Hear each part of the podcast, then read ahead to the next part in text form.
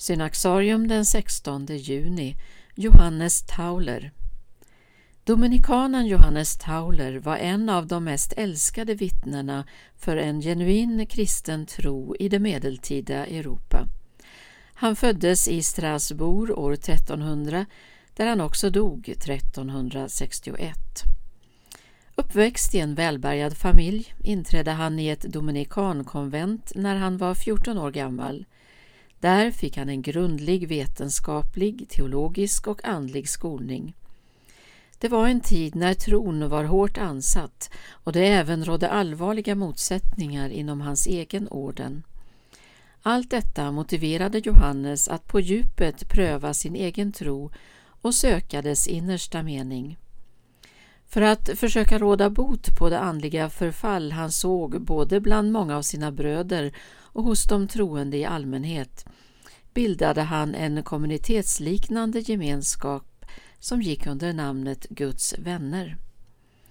Av denna rörelse blev med tiden mängder av små gemenskaper där man sökte trons fördjupning genom att leva nära evangelierna och förnya den personliga bönen, framförallt genom disciplinerade andaktsvanor. I många år var Johannes Tauler intensivt engagerad i apostoliskt arbete för andlig förnyelse i en större region i Tyskland. Hans undervisning om en personlig erfarenhet av Guds närvaro var inspirerad av kyrkofäderna men också av en av hans samtids stora andliga lärare, Mäster Eckehart. En av Taulers stora förtjänster var att han omvandlade Eckeharts djupsinniga undervisning till praktisk andlig vägledning om ett personligt andaktsliv, något som hjälpte en hel generation kristna till en djupare överlåtelse åt evangeliet i det dagliga livet.